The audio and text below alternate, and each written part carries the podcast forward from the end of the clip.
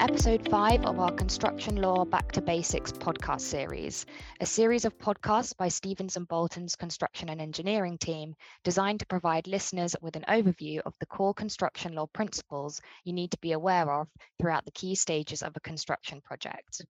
Whether you are procuring a professional team or looking to pursue a claim, our series of podcasts hopes to provide you with a succinct summary of the practical points that need to be at the forefront of your mind as a project moves from conception to completion. I'm Lauren Melnyk, an associate at Stevens & Bolton, and I'm joined today by my colleague, Jonny Farrell, who is also an associate in the construction and engineering team at Stevens & Bolton. Thanks, Lauren. Um, so in today's podcast, we're going to be looking at completion of um, construction projects and how to bring your project to a successful conclusion.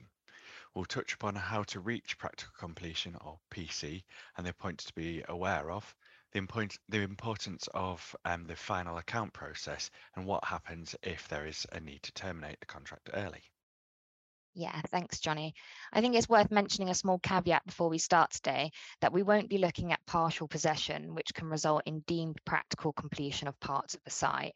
There are circumstances where the employer can take partial possession of the site with the consent of the contractor, and that has other implications such as insurance obligations shifting to the employer, and or there may be a partial reduction in liquidated damages. But today we won't be looking at these. So practical completion under a building contract is a significant stage in a construction project due to the important implications that flow from it for both the contractor and the employer. We'll look at each of these implications in turn. But firstly, Jonny, what does the term practical completion actually mean? So perhaps surprisingly, there's no standard legal definition of practical practical completion, and many standard form contracts don't actually define it. Rather, it's left to the contract administrator or architect to decide whether the works have reached PC. Generally speaking, it's um, the point in the project at which works have um, uh, which are complete, save for minor defects that can be put right without a large amount of interference to an occupier.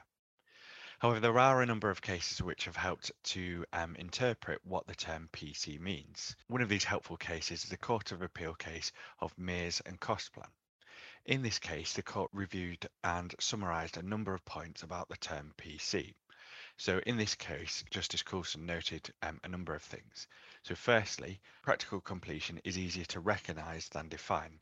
There are no hard and fast rules. Secondly, the existence of latent defects can't prevent PC.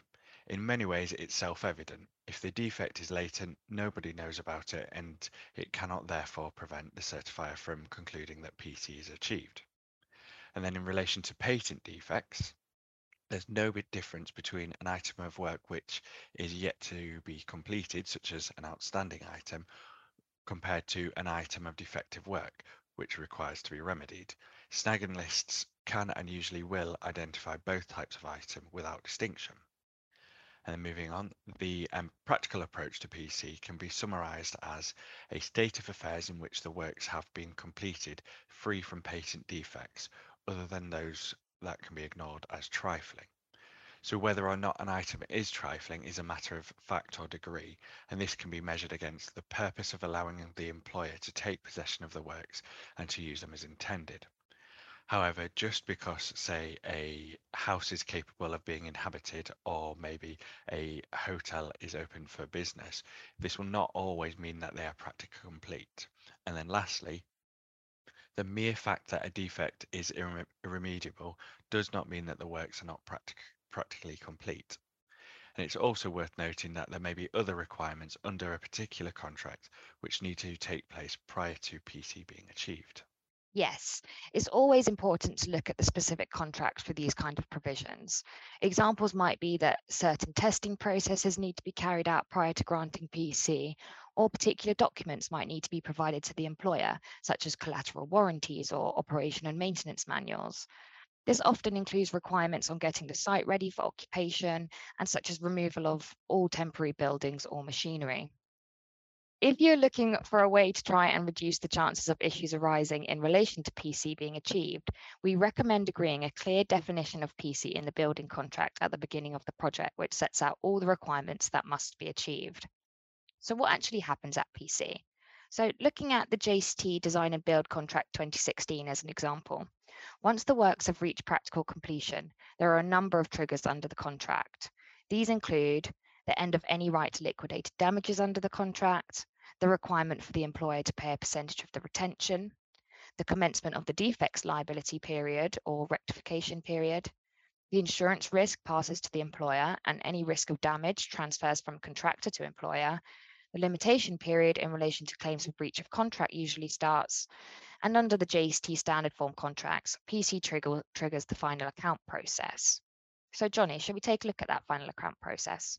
Yeah, sure. So the term final account refers to the consolidated statement concerning the amount of money to be paid at the end of the construction project and this includes readjusting the con original contract sum to take account of various items, such as variations, fluctuations, loss and expense, liquidated damages, and it may result in a sum being due from the employer to the contractor or vice versa. It's not uncommon for disputes to arise out of the final account process.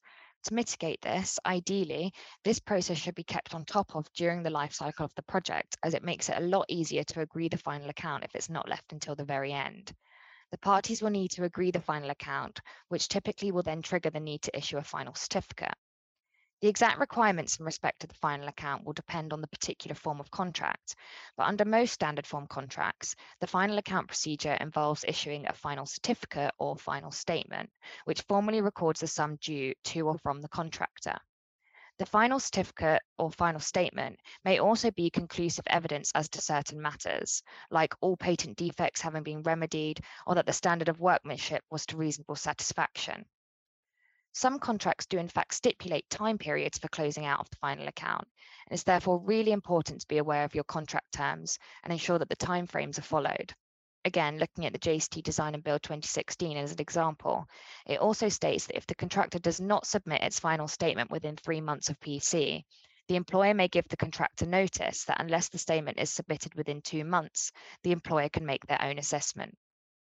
In some cases, it might be that the employer and the contractor decide to instead reach a deal at the end of a project, and that be based on commercial compromise of their respective entitlements.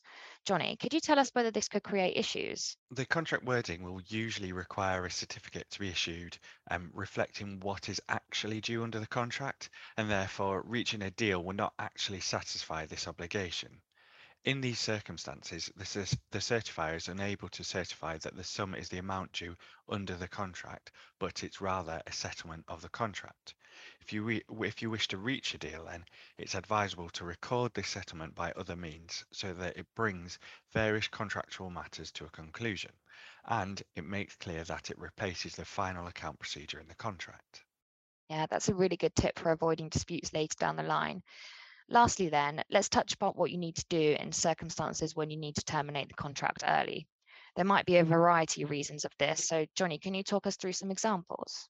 Sure. So I think the most common reason we see is um, termination, um, is termination for breach of contract.